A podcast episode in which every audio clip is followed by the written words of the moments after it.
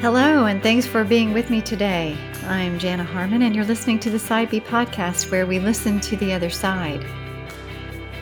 What happens to your view of God when bad, especially traumatic things happen in your life? You may have had expectations of a good, loving, and powerful God who's supposed to protect you at every turn. The bad things aren't supposed to happen, but they do. You begin to wonder where was God? Who is this God that I thought existed? Maybe he doesn't exist after all. How could he, in light of such horrible circumstances? Belief in a good God often crumbles under the weight of pain. If that's true of an adult, it's especially true of a child. When a child suffers sudden, unspeakable loss, it's not surprising when they also suddenly lose whatever faith they must have had in a God who seemed to go missing. Pushing God away is the only viable option left on the table. The only problem is, life without God doesn't seem to have any existentially satisfying answers either. That's the tension faced by the former atheist in our story today. Someone who hated God for nearly 20 years, a God, in his view, who didn't exist, comes to experience God in an unexpected way. Mike Arnold was a former atheist but is now a Christian and serves his community as a Christian pastor. Welcome to the Side B podcast, Mike. It's so great to have you. It's great to be here as well and to join you on this cast. Thank you. Thank you. As we're getting started, why don't we start by you telling me a little bit about yourself, where you're from, and perhaps uh, where you live now, what you do now? Yeah, well, my name is Michael Arnold. I, everybody calls me Mike, and I prefer it that way. I'm a bit laid back. Um, but I'm a well. If you're thinking this man sounds really strange, it's because I'm from Wales. I'm a Welshman, but I'm actually living in a small town in the East Midlands of England called Long Eaton, where I'm a Baptist minister. And you've you've been in England for how long? I moved here 12 years ago um, into a different pastorate. I've recently left there and moved here. But yeah, 12 years ago, I moved from Wales into England, where I can honestly say that I'm a missionary. yes, yes, that, that's great. All right. So at least we know where you are now. And yeah. let's now kind of start back at the beginning of your story. I presume if you're from Wales, um, you had a childhood in Wales and and your I, ideas of God and faith and religion developed there. Why don't you tell me a little bit about your childhood, your understanding of if there was a God, those kinds of things? Well, I grew up, my, my parents, like so many parents, didn't actually attend church and had no faith at all. They wanted, I think, a quiet afternoon on a Sunday, and so they used to send me and my brothers and sister to Sunday school at the local Pentecostal church. And that's where I went for about 18 months, up until the age of seven. Um, the one morning I, I stopped going because the one morning I was woke up by my brother Tony. He's, he was 11 years old. I was seven at the time. But he woke me up to say that the house was on fire. And yeah, sure enough, it was. Um, we went to get mum because she was sleeping in her bedroom. We went to wake her up. And we then, she raised the alarm by smashing out the bedroom windows and I jumped out of the bedroom window. And my brother Tony at the t- time realized that my youngest brother David, who was three years old, was still somewhere upstairs in, in bed. So he went looking for him. I jumped out of the bedroom window and I, I had uh, 47 stitches across my backside because I fell onto a piece of glass on the pavement. And I was taken into my neighbor's house. When they were ready for me to go to the ambulance. As I was going to the ambulance, my brother Tony walked out of the front door of the house and he was a ball of fire. He, he suffered third degree burns over 90% of his body. Oh, my. oh, well, it, it is what it is, isn't it? And you know, Mm. he he survived for five days in absolute agony. I was put in the ambulance at his feet, and for the next ten minutes, while they raced us off to the to the hospital, that's all I could hear was him screaming in agony, and that was the last Oh. I saw of him. They found my younger brother David, who is three years old, as I said. They found him curled up, dead in my mother's bedroom, in my mother's bed. Oh. Um, he never got out of the house alive. The following Sunday, Mum sent me to Mum sent me to church, where the minister said, "Come, come and pray, come and give praise to God." And I thought, "Praise to God!" I ran off. I didn't want anything to do with him. I thought to myself, if God loves us, as I had learned in Sunday school, why would He do this to my brother Tony? And so I became an atheist. I wanted nothing to do with God at all. And I became Mm. evangelical. I went, I stopped going to church. I became evangel, I became an evangelical atheist. And whenever I would come across Christians, I would, I would get into conversations with them. I would ridicule them. I would mock them. I would get into arguments with them. I would tell them how stupid they were, how foolish they were. And I would, you know, yeah, that's, that was my life growing up where faith was concerned. And that's how it was. You know, had nothing to do with church, wanted wanted nothing to do with church, wanted nothing to do with God, would argue with anybody who was religious. Mm. And So there, there was a lot of pain and anger. It, it manifested in in anger towards God, towards anything religious, towards religious people. yeah, there was anger, there was I felt a lot of guilt as well because I because I survived while my two brothers were, were, were taken. and you know so i felt a lot of guilt. My life was was driven by anger. I would become periodically depressed and everything else.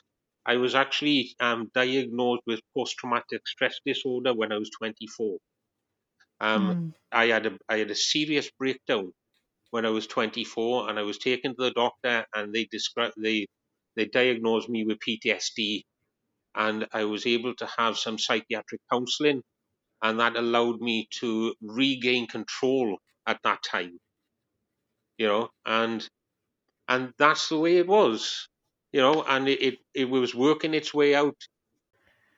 Wow, it sounds like that the trauma that you incurred as a child is unspeakable. Truly, I, I can't imagine. But it just it it it affected every part of your life. It sounds like for a long time. Wow. So you you got a little bit of counseling to help perhaps deal with some of the pain and the anger and the guilt that you were feeling. Um, what happened then? What what was the next step in your journey? Um, I would imagine it would be a little difficult to have relationships uh, when it you're trying to deal with all of this going on internally within yourself. it was and i i was in a long term relationship with with a girl um we were living together and i put her through absolute hell when i had a breakdown honestly it i put her through hell it was her that took me to the doctor she couldn't cope with me anymore and it was through that that I got counseling, and it just enabled me to to get control again. You know, Right. I but as I had a breakdown, I lost my job, and for several months I was out of work because I just couldn't cope with with anything. I would sit in the corner for days on end. And then what happened was I I I managed to get myself back up on my feet, and I get I found a new job with a Japanese company and they sent me to Japan for three months for training. When I got when I got back, my partner had become a Christian, and that is never a good mix with me because I was the outspoken atheist, and now I'm living with the enemy. And so Right. every time she went to church, she came back to an argument. Every time she went to a prayer meeting, she came back to an argument. and you know, and again, I do, I when I argued, I wouldn't hold back, and I really feel sorry for her because she had to put up with me having a go at her every time she went to church. Wow. Yeah. Wow. I bet that was a bit contentious. I bet it, it does. It begs the question for me: how, how in the world uh, did she become a Christian? When what, was her background? Ahead? Did she have any belief in God prior to this absence aware had? This. She was more agnostic. Um, she told me that when I was in Japan, she was she was in the gym one day, and the, a hymn kept going over and over and over in her mind, and and she knew a Christian in the gym, and she said, "I'm having this strange experience. This hymn keeps going over and over in my mind." And the Chris and the Christian said her, "Oh, the Lord is speaking to you." And I thought, "Yeah, okay." Right. I go- mean, while I was there, she kept going. She she started going to church, and which was a which was an interesting experience for her. But you know, it was a great taboo. So the first thing she was af- she was afraid to tell me that she'd started going to church. But what I did realize was the person I came back to from when I returned from Japan wasn't the person I left when I went there. She there was something completely different about her and I could see it in her that there was a huge change in her. And and for the next twelve months or so, she she showed the patience of a saint with me. I tell you, I got to be fair. so she there was a huge change in her. So she was patient. What else was different about her that you noticed that she made her feel as if she was a completely different person? Well, it was it was her outlook. She was she was far more patient with me. She was she was far more laid back. She she seemed to be much happier, much calmer. You know, and she kept praying as well, which freaked me out.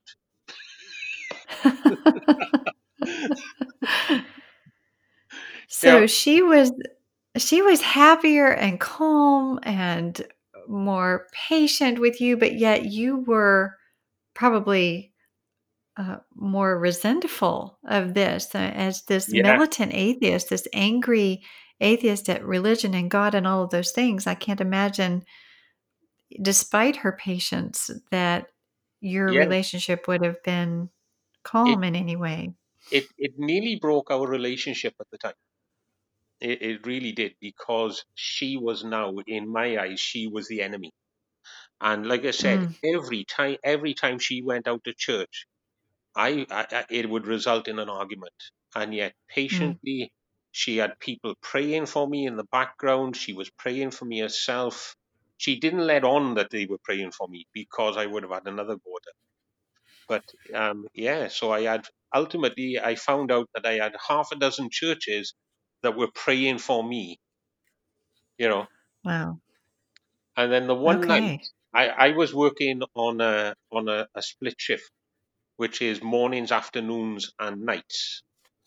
And the one the one evening I came in from work, it was about midnight. I had been working a late shift, and the house was empty, and that caused me to worry a bit because you know she's a she's a woman on her own, and she wasn't there, and I didn't know where she was. And then the phone rang, and she said she was over with some Christian friends. Would I mind going over and picking her up?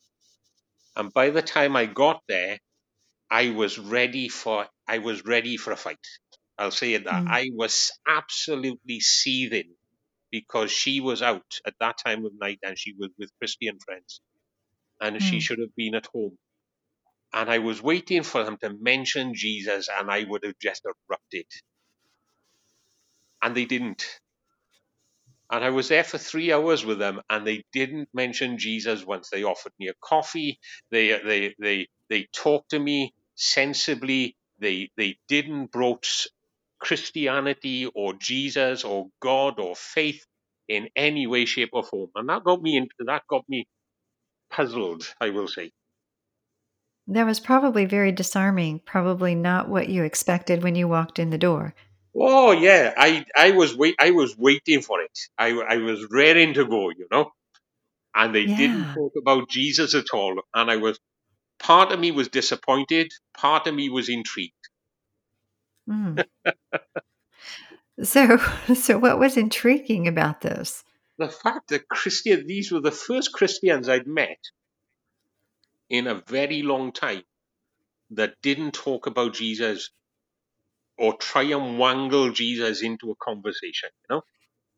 Mm. And my experience with Christians is they're there and they want to preach at you and they want to tell you how bad you are, that you're a sinner, that you need to repent and put your faith in Him. And there was none of it. And that mm. that is quite surprising when when your, your experience of Christians is this is what they do. And then you can fight them and battle them and tell them how stupid they are. yeah. And that just didn't happen here. No, it didn't. And it didn't happen for weeks.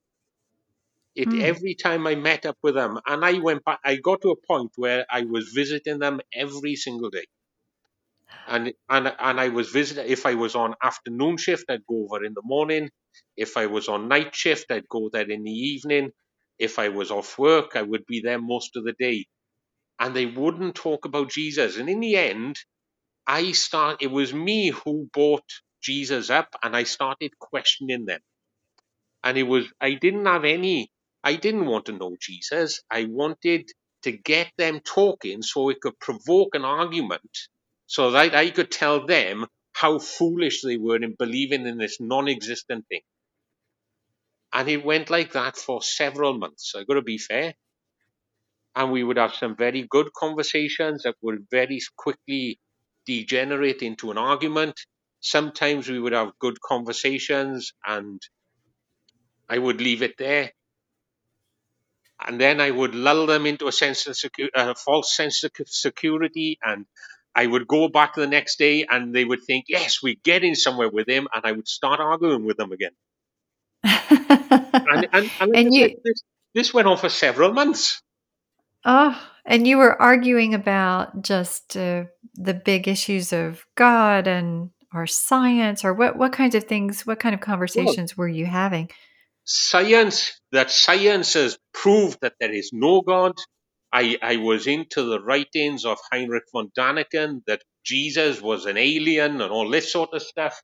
And what they thought of was God was a, an advanced alien species that had visited Earth at some point, that evolution dis- uh, has disproved that God created us and anything that would disprove this nonsense that they were believing, you know. And so I right. come, at, you know, I come at it from a scientific point of view, from the alien point of view, from the evolution point of view, and from the point of view that if God was so powerful, why did He do this and allow this and why were there earthquakes and volcanic eruptions and natural disasters? you name it, that's a path that I walked. Mm. Well, were they able to respond with any substance to your accusations at all, or, or were, were they able to meaningfully participate? Sometimes. In an intelligent way, yeah? Sometimes, and sometimes, depending on what mood I was in, they were a bit more successful than other times but I, I found that you know if someone doesn't want to listen, no matter what you say, if they are not prepared to listen, you you may as well just say, "Well, I understand where you're coming from," and leave it. Yes. Because if, if someone doesn't want to engage and doesn't want to listen, then that's it, you know. But there were times when actually I realized after a while there was I did want to listen. I did want to hear. That's it. That's a, a, a really huge statement that you just made that the desire to listen or not. We'll return to our conversation with Mike in just a moment, but first I wanted to tell you about the resources at the C.S. Lewis Institute. In case you're wondering about the C.S. Lewis Institute, it fosters discipleship of the heart and mind within a Christian worldview. They have programs that are varying formats ranging from their year long Fellows program to their 10 week Heart and Mind program designed for small groups or Sunday school classes. Their newest addition is the Keeping the Faith program. It's a unique study plus fellowship experience designed to equip parents and grandparents for intentional discipleship of their children and teens. We hope you'll take a look at the offerings of the C.S. Lewis Institute, those along with what's in their video library, their audio library, other publications. They have just a variety of resources for you to take advantage of. Just visit www.cslewisinstitute.org and look under the Resources tab. Now, let's get back to our conversation. What do you think allowed you to turn from the resistance and then the not willing to listen to move to a posture of maybe I do want to hear what they're saying in a more open way? What made that switch in you? What, what do you suppose happened there? It wasn't that they were making sense or whatever, it was who they were. They, they mm. and the fact that they weren't pointing the finger at me, they weren't judging me, they were accepting me for who I was without judgment, and they were allowing me to be me. And you know, I think as very often Christians come at atheists with a view of you're a sinner, you need to be a Christian. You need to put your faith in Jesus. And I had none of that. It was just, we're going to love you for who you are and we're going to give you the space to, to be who you are. And, and that got me to a point where I was actually willing to give them the time and listen to what they had to say. Even, even mm. to hmm. the point where even if I didn't agree with it, I would at least give them the respect they needed or that, that they deserved because they gave me the respect that I deserved. Mm. And you know, I, it got to a point like uh, after several months, we, we went to visit them one Friday evening in October 1996, and my partner and and his wife went to put the kettle on, and the kettle took five and a half hours to boil because as he as we sat there waiting for the kettle, he said, "Mike," he said, "I've got to ask you," he said, and he said, I seem to take a couple of steps forward with you, he said, only to realize that I've taken actually three steps backward, he said. And it baffles me, he said, what do you hold against God? Mm. And for five hours that night in October 1996, I just told him my story. You know, and for five hours, I, I just poured it out. And what struck me as I was sharing my story with him was that I could hear him sobbing. The room was semi dark and the light was behind him and his face was in darkness and I could hear him sobbing. And that really hit me. And he cared. Mm. You know? Yes. Even, think, even thinking about it now. But he cared. Yes. And at the end of five hours, he said to me, he said, Would you mind, he said, if I prayed for you? And I and I looked at him and I said, Well, if you think it'll do any good, I said, You go for it. So he came over and he put his hands on my head and he said, I'm going to start praying for you, he said. And I'll pray in English. But if I if I stop praying in English, he said, and I start praying in something else, don't worry about it. He said, I'll only be speaking to God. And he started praying with me. And he started praying in English, and then he stopped praying in English, and he started praying in something else. And it was at that point I wanted to get up and run like run like hell. It yes. freaked, it freaked me out. Yes, I, I did. It really freaked me out. I, I went cold. I wanted to be sick. I wanted to run. Mm. And he prayed with me and he sat down and he called the women in and they came in. They put a cup of coffee in, my, in front of me. And we just had a time of fellowship. And when we when we left, it was about two o'clock in the morning. My partner said to me, she said, "How are you feeling?" I said, "You know," I said, "I think I'm demon possessed." I said because he oh. started praying for me, and I, oh. I and I felt like this. And she said to me, she said, "No, no," she said, "That's normal. For, that's normal when people pray with you." And I know, of course, it's not normal. She was lying. Oh. but that was it.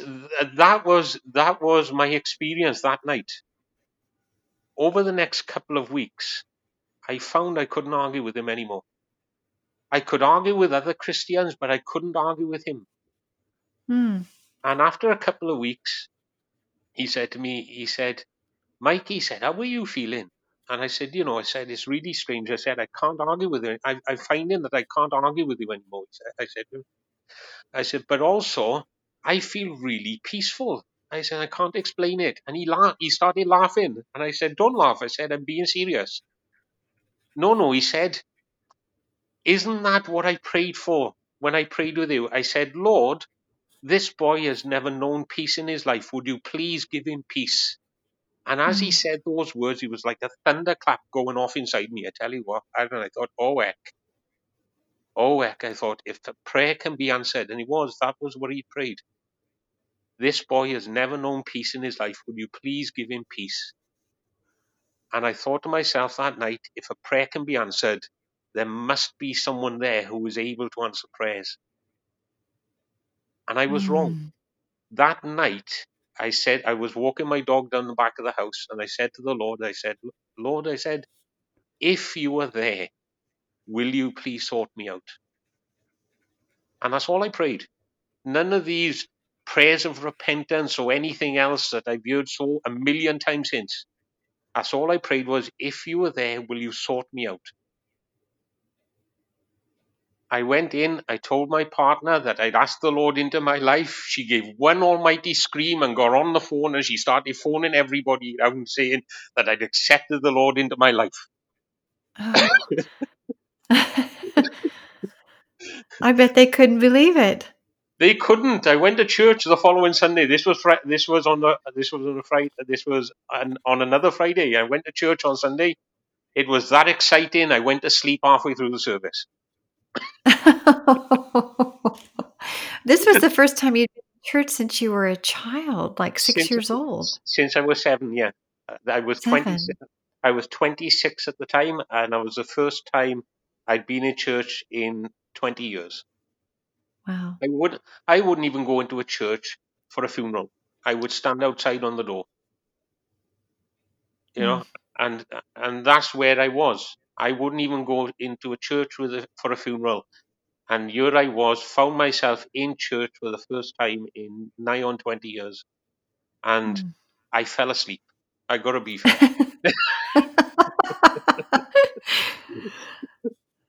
Not an exciting sermon, I guess. No, no, but it was such a peaceful place. Ah, the I- peace. It was such a peaceful place, and yeah, and it was like that for weeks. Eh, For weeks, I went to church every Sunday, and I would fall asleep. and people were people were patient with me. They'd give me a nudge if I started snoring too much, you know, and and they give me a nudge, and, and but they just let me they just let me be who I was, and Ah, it, and it was it was nice to be- to be there, you know. yes. And and then I started questioning my friend Keith because I wanted to know, yeah, and and and that, there it was. You know, I'd like to say that everything worked out perfectly. My partner left within 18 months. She backslid. As far as I'm aware, she she has no faith now. Mm. Um, and she has she has no faith, and I ended I ended up carrying going on to ch- gone going on um on myself by myself to church. When she Ah, left, when when she left, I had another breakdown. But this time, I was put in touch with a, a group of Christian counselors, and Mm. they worked with me for a year. And they worked with me through uh, through the issues of the post traumatic stress. They kept asking me, "Why do you feel guilty?" And I kept answering with with all of the answers I could think of, and they kept saying, "No, that's not the answer." And in desperation, I cried out to God and I said, Lord, why do I keep feeling guilty? And He showed me. And in showing me, He set me free from it. And, you know, and then He, he set me free from the anger. and once the anger and the and the, the guilt had gone, so did the depression go with it. And so for the last probably 20 years now, I've had I've had no depression, I've had no anger, I've had no guilt. He has completely set me free from the lot. Wow. Wow.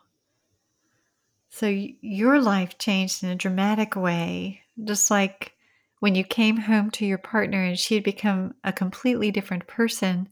It was like you became a completely different person once Yeah. you found God and Christ. Yeah. The the Bible says in it that those the Lord sets free are free indeed. Well, the Lord set me free from depression, from anger and um, extreme anger issues, from from serious guilt to the point where I would become suicidal. You know, and I have tried I have tried to commit suicide on three occasions in the past. Um whenever the, the, the PTSD would kick in because it's almost cyclical and he set me free from the lot. Mm. But it was at that time when he sat, he set me free that he then started calling me. He said, "I want you to come into ministry."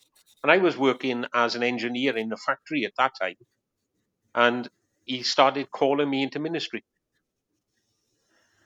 And so I refused. I said, "I'm a failure. I can't be a minister." Because we all know that ministers are, are, uh, live perfect lives and they're perfect people, and I'm a failure. I've suffered with with with PTSD and guilt and anger, and I'm I've done things that you know I'm not really proud of, you know, and yeah, and there is the Lord then saying, I want you to go to college and become a minister, and for several years I said no, and then I met I met a young woman who was in the local Baptist church, and I kept talking to her about how God was calling her into ministry, calling me into ministry. And I said to, I, I said, I said, this is where I feel God is calling me. And she said, well, would you please be quiet about it or go and sort it out and find and do something about it? And so I went because I was dri- I was driving her nuts because I was Yeah. talking about it all the time, but I wasn't. And, and in the end, I went to to a local um, college that is run by the Baptists in Cardiff, and I had a, I had an interview there. I was in the Pentecostals at the time, and he said because you're a Pentecostal, you would have to pay for yourself to to uh, for the tuition fees and everything else. It was going to cost twelve thousand pounds. And because I had gone through this breakup and I was up to my up to my ears in debt, I thought I'm never going to ha- this is never going to happen. And so I prayed about it and I, I'd gone to this interview on Wednesday and I went into work on the following Friday, two days later, and they asked for people to take voluntary redundancy. And I nearly fell off the chair laughing. So So, what does that what does that mean? oh, Voluntary redundant. Well, this is where they wanted to they wanted to get rid of workers um, because of various issues. They wanted to make vo- people um, redundant. So what they what we what they do in this country, they don't just give people their cards. What they do initially is say we need to make so many people redundant. Could we ask for volunteers? People who are happy to take a redundancy package instead of just making people redundant. Ah. And so I, I fell off the chair laughing. And my boss said me, "What are you? Why? Why are you reacting like this?" I said, it, "Don't worry about it." So I went and put in my application, and within minutes they said, "Well, because you were volunteering, we will give you this redundancy package. and It'll be a lump sum payment of twelve thousand pounds." Oh And it was and it was our redundancy package paid for me to go to college. I signed the paperwork then and there. It took me five minutes. And from there, I, I left work. I got married and went straight into into theology college in Cardiff. And to see the Lord moving in that was absolutely brilliant. So that was 15 years ago. I went into college. I was there for three years. I became a minister. the Lord called me to move from Wales into England, where I, I took up a pastorate in a small mining village. And yeah, it's um, yeah, that's where I've been ministering since until this until um about three, about a month ago, where I've moved over now into Long Eaton. Mm. So you moved from a, a place of atheism, rage, depression, anger, guilt, PTSD to a place of being released from all of that as a Christian and believing in God. And now you, in your life, go and minister to those who have questions, that have pain, that have anger. It's almost like you've seen your story come full circle. The irony is not lost on me. I think God has Mm. a sense of humor.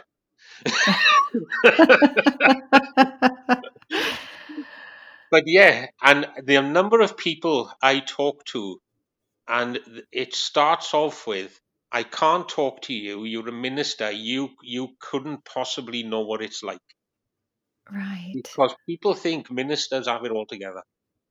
And I say to them, and I always respond in the same way I say, Well, would you please give me a couple of moments just to share something of my own story with you? And if you feel the same way after, I'll finish my cup of coffee, I'll bless you, and I'll go.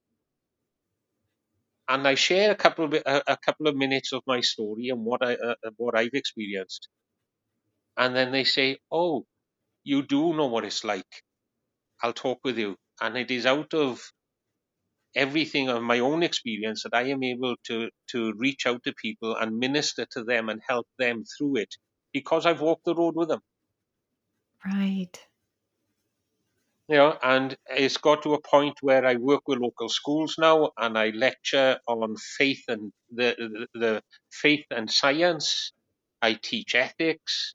Um, I do apologetics and all this sort of stuff as I talk with as I talk with different atheists and yeah so that's where that's where I am now and I help as many people as I can What an amazing story.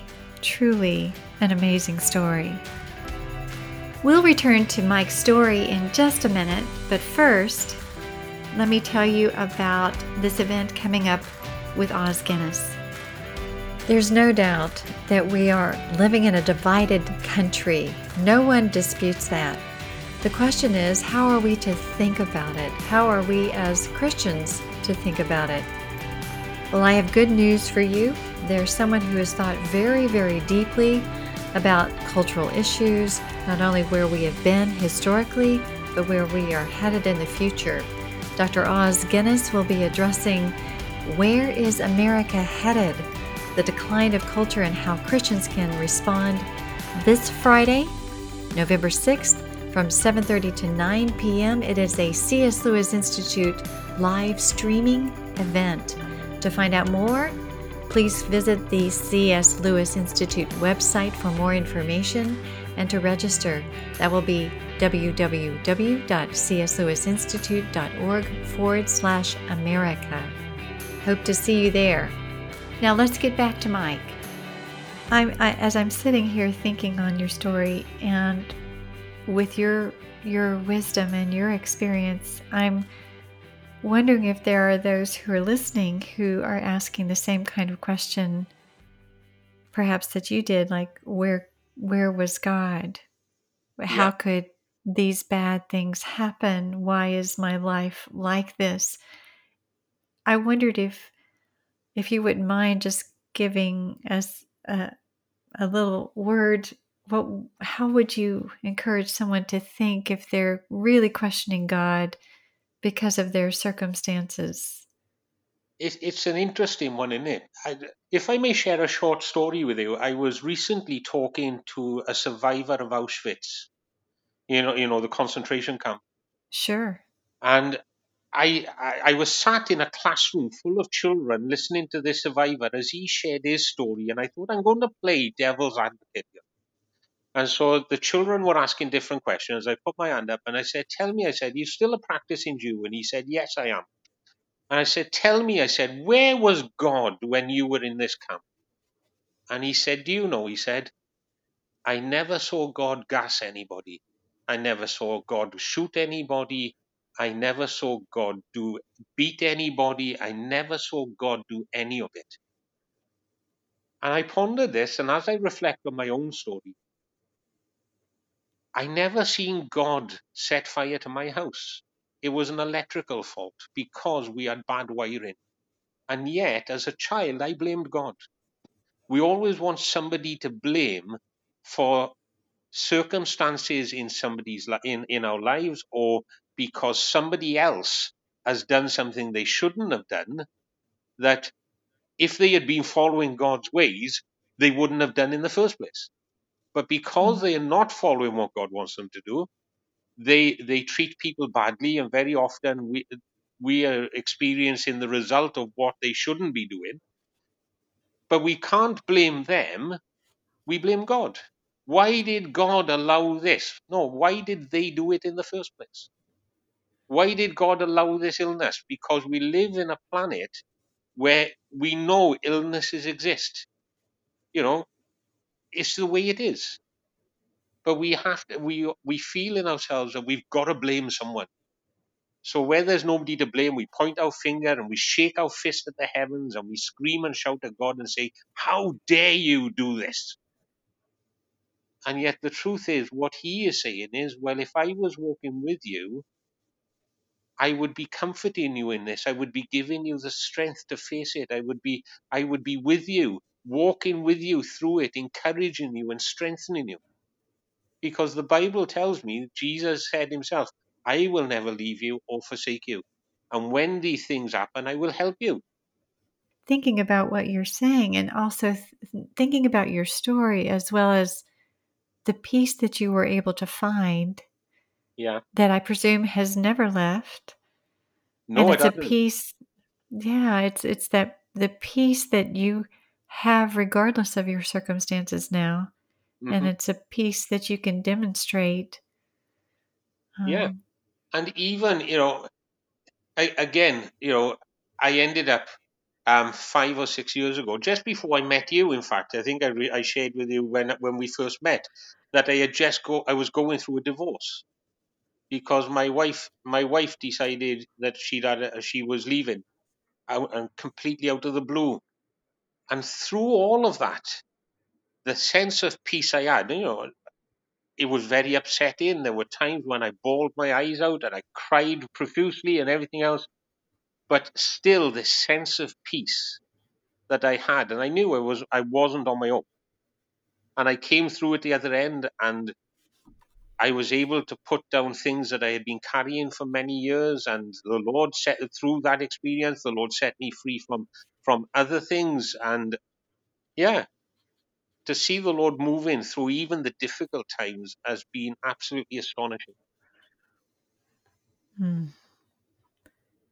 What a life and what a story, Mike. Truly, um, I loved hearing your story and as well as your counsel and your experience. And there's just so much there for us to to listen to, really. And Mm. as as we're we're kind of winding up, what I'd like for you to do is, if there are those who are listening who are really still quite skeptical about God and that whole question but yet there's something in your story that's intriguing to them. Maybe perhaps they can see themselves and where you were. Yeah.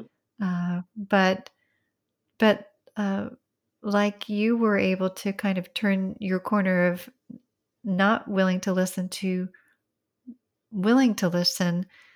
I wondered if if someone was willing to listen, what would you say to that skeptic? To be open, I think. You know, we may not understand it, we may not agree with it, but be open to a possibility because you never know. You know, science, you know, if you think, you know, I'm an atheist, I believe in science, science has all the answers. No, I don't. There are things that science can't answer, and who knows, we are discovering new things all the time. sometimes we discover what we think are new things are actually very old and we had known them and forgotten them. And sometimes, you know, I would just say be open. You know, if you want to go and talk to a minister, respect where they are coming from if they are respecting where you are coming from.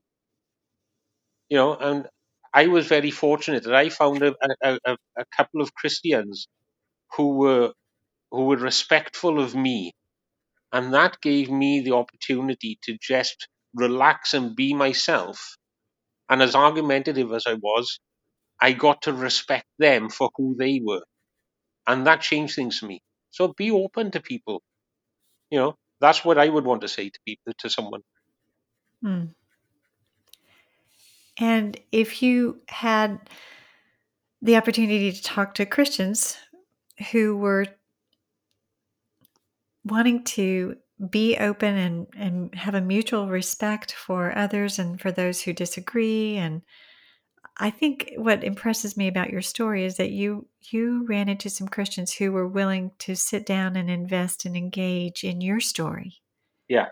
And I wonder uh, because that that changed your willingness, and so I wonder if you could um, give some advice to Christians in terms of how how to break walls down, how to have meaningful engagement um, with it, with those who aren't. This, yeah. There's this passage in it that says, "Be ready in and out of season to give a reason for your hope, but do it with respect."